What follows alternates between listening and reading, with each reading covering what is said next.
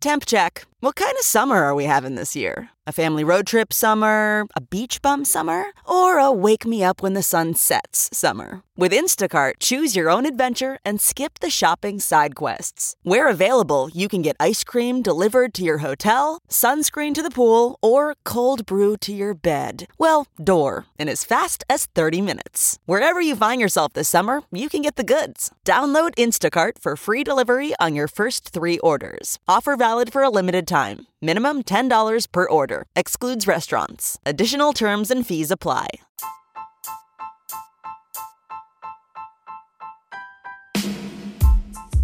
Hi, everybody. Sharyl Attkisson here. Welcome to another edition of Full Measure After Hours. Today, when it comes to the Afghanistan crisis and U.S. missteps, there are some familiar faces and themes raising the question do we really learn from our past mistakes or simply work to explain them away and cover them up? Also, an update on natural immunity versus vaccine effectiveness. I'm really excited that in just a little more than two weeks, we begin season seven of Full Measure, our seventh year. Hard for me to believe. I worked at CBS for about 20 years. Before that, I worked for CNN for three years. It doesn't seem like I've been gone from CBS that long, but anyway, starting our seventh year of original reporting, and it seems to have grown only more important as the years have gone on and the news and information online has become more and more managed.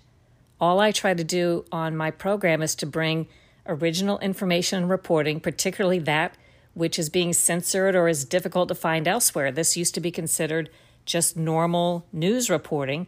But as that started to change, particularly I think accelerating in the 2016 time period, as special interests, political interests, and corporate interests got very aggressive, it just became harder and harder to get that reporting that gives different viewpoints, various studies, full facts, the other side of the story. Instead, you know that too often people are picking a side and censoring the information that disagrees with the side that they pick. They even censor factual studies and factual information. They even call things that are merely supported viewpoints of scientists and political figures and other notables, they call that disinformation and they censor it if it's something they don't want you to know about. Well, you won't find that at full measure. And I think that's what sets us apart from so many other news programs and from the other Sunday television shows. You know, the Sunday talk shows, as they call them, a lot of times they get their guests, and I wrote about this in one of my books, by having political figures or the presidential administration contact them and say, hey, we're putting out this political figure today for you. In other words, instead of them choosing the newsmakers, or let's say instead of us, we in the news, choosing the newsmakers we want to interview on a particular topic, too often they are coming to us. They've turned us into their propaganda tools. They tell us you can have this interview on this Sunday, and that results in sometimes, as you saw, maybe somebody like Dr. Fauci being on all three network Sunday programs or four network Sunday programs counting cable giving the same talking points or propaganda, not really telling us much of anything. And I, I think as news organizations, we should be resisting that dynamic. We should be telling them, that's great, but we really wanted to talk to that newsmaker when we asked a couple of weeks ago. That person is less important to us this week than another topic that we're tackling. So we as a news organization are going to decide who we're going to talk to and what topics we're going to tackle rather than having political figures and corporate interests dictate that to us. So, on full measure, I think I can safely say it's never happened where somebody has called us and said, Here's who we'll give you to interview for this Sunday, unsolicited. Does it even make sense that the programs would all take the same person? Isn't the point of what they do as a news program is to try to bring information and differentiate themselves from the other stations? Why would you watch one over the other if all of them are going to have the same information? So I can tell you that some of the stories I've started researching over the summer are already going to just knock your socks off in terms of what we found out on some really important topics that has not been widely reported or reported at all in some cases. I thought for today's podcast, I would talk about something related to the Afghanistan crisis because I've been around long enough now to notice some similarities or some trends or patterns. And by that I mean, it sounds like some of the things that are happening regarding the Afghanistan decision making are similar in some respects to what happened during the Benghazi Libya attacks and right before and right after those attacks some years ago. In defending the botched U.S. withdrawal from Afghanistan, Biden officials were saying that they got bad advice. They also claimed that the intelligence community's threat assessments as to how quick the Afghan government would collapse, well, they said that turned out to be wrong, the assessment. Furthermore, we now know that there were some advance warnings from diplomats on the ground in Kabul, Afghanistan, some U.S. diplomats who were warning that things could fall quickly, but apparently those warnings were brushed aside or largely disregarded. President Biden's national security advisor, Jake Sullivan, is one of the key officials who is fending off all of this criticism. But you know, he was doing much the same after the attacks in Libya nine years ago.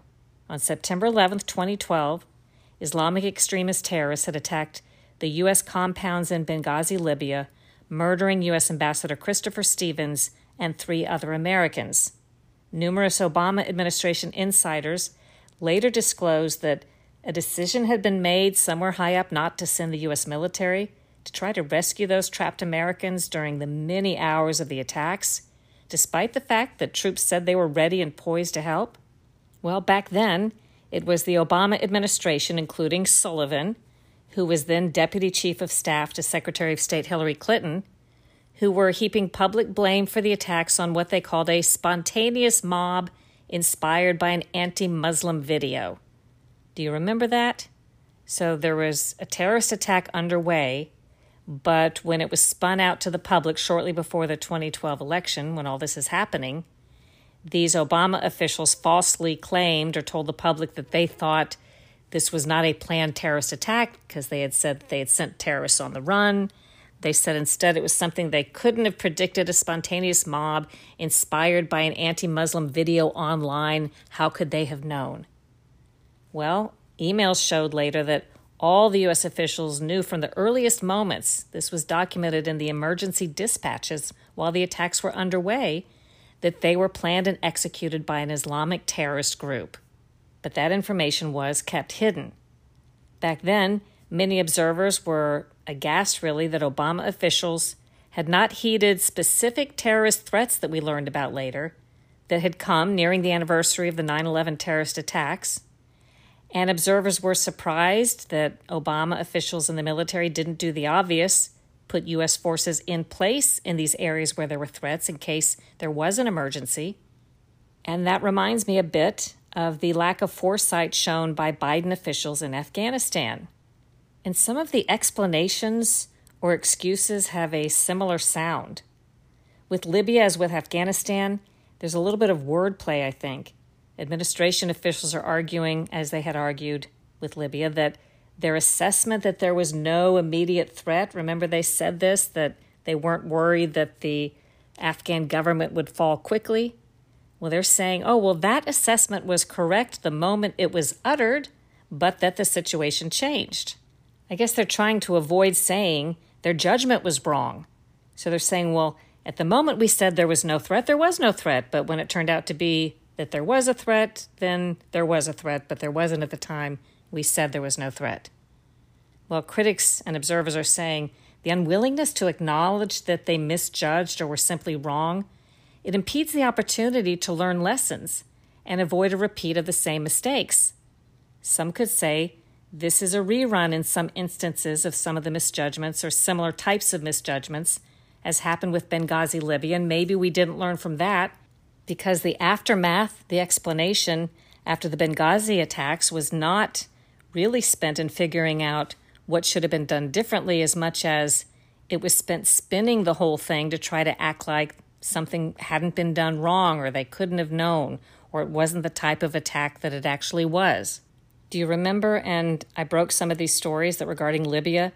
Obama administration insiders and emails revealed very extensive and well documented specific advance warnings that there was going to be an attack. over a period of months. There were even dates and times pinpointed of a series of attacks. All of the previous ones had come to pass, and the next one in line was going to be this one in Benghazi on this date. There were also pleas from Ambassador Stevens and other U.S. State Department and military personnel on the ground for added security. And these are not Obama administration enemies criticizing the Obama administration. These are Obama administration insiders making these claims or telling and revealing what had happened afterwards. Those requests for added security, you may recall, were denied in Washington, D.C., and security in Libya amid these threats was drastically drawn down instead of expanded. In the Afghan debacle, fault is being placed in part on what some say is flawed intelligence community assessments regarding how soon the country could fall, although some in the intelligence community are denying that. But I think it's being said that all the way around, nobody had predicted that the fall of the government, the Afghan government, could come in a matter of days. Again, the fact that nobody predicted it doesn't mean they were all correct. It means that everybody was wrong, and that should really not be an excuse for how it happened, but a reason to look at the people you're relying on and how they're getting their intelligence assessments if so many of them could be so wrong. The same was true with the Libyan tragedy. In a 2012 email that was kept secret for years, Jake Sullivan told Hillary Clinton, Secretary of State, that the intelligence community was at fault for providing the incorrect information that blamed the video for inspiring the Benghazi attacks. And he says, the intelligence community was unanimous about this incorrect information.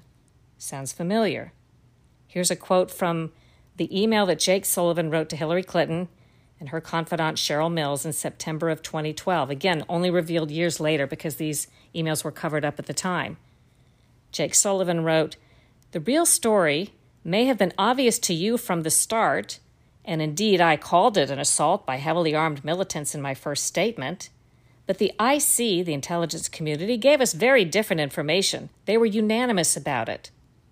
So here, Jake Sullivan seems to be answering a question, although we don't have the other side of the email, but answering a question perhaps posed by Hillary Clinton and Cheryl Mills, asking, Why did we blame the video when it turned out the video wasn't at fault for the attacks? That these were clearly Islamic extremist terrorists? And Jake Sullivan's reasoning is the real story may have been obvious to you from the start, and indeed I called it an assault by heavily armed militants, but the intelligence community gave us very different information. If that's true, shouldn't that lead them to wonder why the intelligence community gave the different information and hold accountable the people who are so wrong, or at least don't continue to rely on them for information? But we never heard anything like house cleaning after this bad intel or other bad intelligence calls. I'll say allegedly bad intelligence calls because who really knows, as all the blame is going around, who said what when. But anyway, Sullivan, Jake Sullivan, was a key participant in email chains involving controversial edits made to what we call the Benghazi talking points, the public information that was put out in the immediate aftermath of those terrorist attacks. Among the changes that were revealed in these email chains much later, the edits removed mention of the attackers' ties to Al Qaeda and changed the word attacks to violent demonstrations. So, this was part of the effort in the early hours and days after the attacks to steer public attention away from the fact that it was a terrorist attack and make it sound like it was some sort of demonstration gone amok or a spontaneous mob. They did not want it to be an Islamic extremist terrorist attack. Another familiar face from the Benghazi time who's involved today is Jen Psaki, now White House spokesman. Psaki was the State Department spokesman during the Benghazi attacks, and she was in the position of defending those controversial edits to the talking points when asked why a top State Department official told other officials to delete mention of terrorism in discussing the Benghazi attacks with Congress, Psaki said at the time, quote, there was concern about preserving the integrity of the investigation, and she said they didn't want, quote, members of Congress to provide more guidance to the public than the administration. This explanation didn't really make sense. It was a little bit gibberish to me, but she's basically saying they didn't want to talk about the terrorist nature of the Benghazi attacks with Congress because they didn't want Congress to tell the public the facts when they hadn't told the public the facts. Well, when Hillary Clinton resigned as Secretary of State, Jake Sullivan went on to become Deputy Assistant and National Security Advisor to then Vice President Biden and he is said in that position to have helped shape U.S. foreign policy toward Libya and Syria. Now, other familiar faces the current Secretary of State, Antony Blinken, was serving as then Vice President Biden's National Security Advisor during the Benghazi attacks. After that, he was promoted to the spot as Obama's Deputy National Security Advisor and then to Deputy Secretary of State under John Kerry. All these people were around during the Benghazi time. The current CIA director, William Burns, he also had a presence and a role during the Benghazi attacks. As Deputy Secretary of State under Hillary Clinton, Burns had to testify to Congress after the Benghazi attacks, and one of the things he said was, quote, We've learned some very hard and painful lessons in Benghazi and are acting on them. But did they really? Last week, Jake Sullivan assured the public that the Taliban had committed to the safe exit of Americans in Afghanistan. And you kind of have to question how the U.S. is dealing with the Islamic extremist Taliban, who's been our enemy for 20 years, and how we're now having to cooperate and rely on them. Well, Sullivan has some experience in dealing with Islamic terrorists. Under the Obama administration, he was credited or blamed, depending on one's view, with holding those numerous secret meetings with the Iranian regime. Those meetings that resulted in the controversial payment of $1.7 billion to Iran, the world's largest state sponsor of terrorism, to secure a promise that Iran would supposedly limit its development of nuclear weapons and release four American prisoners. Who was joining Sullivan in negotiating the Iranian deal? It was Burns. What did we hear that Burns did in the past week? Burns was off meeting somewhere with Taliban leaders in negotiations. Were there promises of payments of U.S. tax dollars involved? We don't know.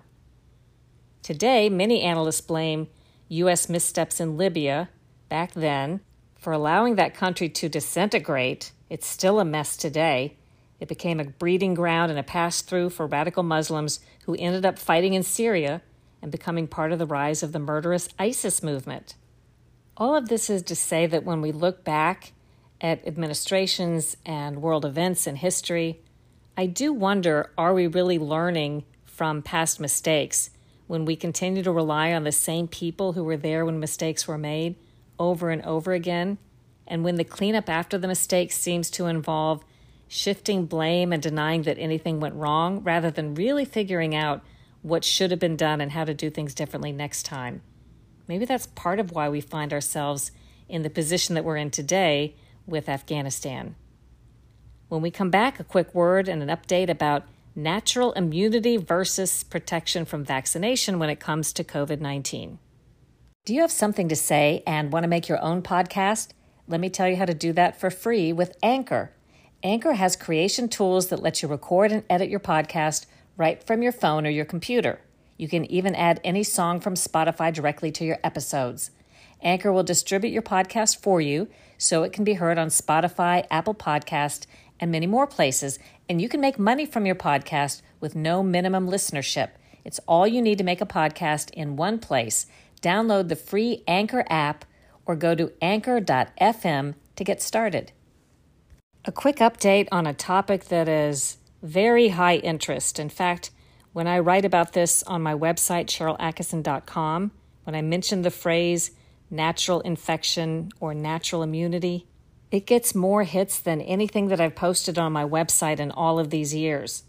And that's because people know that they're not getting full information when it comes to how much natural immunity protects versus vaccination when it comes to COVID 19. And they've read the studies, I've compiled them, that are building a very strong basis for saying that, as expected, natural immunity is much stronger, longer lasting, and works better than vaccination when it comes to preventing a new infection. We had looked in Israel that only 1% of the new cases in the recent wave were in people who'd been previously infected with COVID and survived and recovered, whereas a good percentage of them, something like 39% of the new cases, were in people who were fully vaccinated. So the protection of natural infection versus vaccination is much, much better. But for reasons you can speculate about yourself, our government and the media and others are really not even addressing that protection and just sort of shoving everybody in the direction of forced, mandatory, or pressured vaccinations. The military is about to go into forced vaccinations without even acknowledging the fact that, well, well over three months ago, more than 120 million people in the U.S. had already survived COVID, some of them asymptomatically, and presumably therefore enjoy better immunity than those who are vaccinated. And yet, no mention of that in most of the guidance, or if it's mentioned, it's to try to convince people that the natural immunity does not confer protection or that they should get vaccinated anyway, which is actually contrary to the bulk of the studies and the advice. It's very strange, and people really want more information. That's why this topic is so popular, and that's why I thought I would update you on the largest study comparing natural immunity protection to full vaccination protection. This was done in Israel. And it found a huge effect that natural immunity confers longer lasting and stronger protection against infection, against symptomatic disease, and against hospitalization for the Delta variant compared to the two doses of the Pfizer vaccine, which is either exclusively or almost exclusively being used in Israel. According to the study, after three months, the risk of infection with COVID was 13 times higher among vaccinated patients, and they were 27 times more likely to experience symptoms than unvaccinated people who'd recovered from COVID. The study scientists crunched the numbers in several different ways and did several sub analyses. In one instance, when they looked at nine cases of COVID 19 related hospitalizations, eight of them were in the vaccinated group and one of them only in the previously infected group. You can read this study for yourself, and I encourage you to do that as well as consider the information that the government and others are putting out. Just get informed and make your own decisions. The title of the study is Comparing SARS CoV 2, that's COVID 19, natural immunity to vaccine induced immunity, reinfections versus breakthrough infections. I think you can also find this study if you just put in some keywords in your search, such as Israel, natural immunity, fully vaccinated. It should come up, but it's it's published right now at medrxiv.org. That's medrxiv.org. And to help you out, at my homepage at SharylAttkisson.com, I will leave my definitive article with all of the studies I could find on natural immunity. I'll leave that pasted to the home page. This study is mentioned there too. So check it out and see what you think.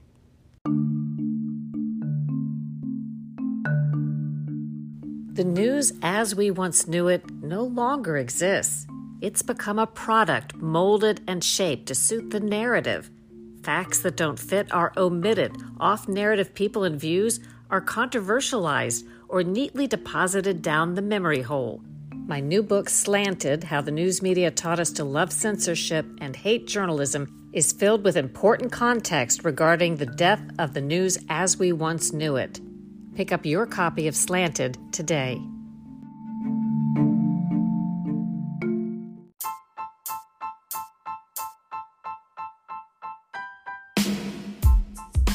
I hope you enjoyed today's podcast. I hope you'll check out Full Measure every Sunday throughout the summer. We'll be back with a new and fresh season seven, our seventh year, beginning in September. I hope you'll check out my other podcast, the Sharyl Attkisson podcast. Subscribe to both of them, leave a good review, share them with your friends. Do your own research, make up your own mind, think for yourself.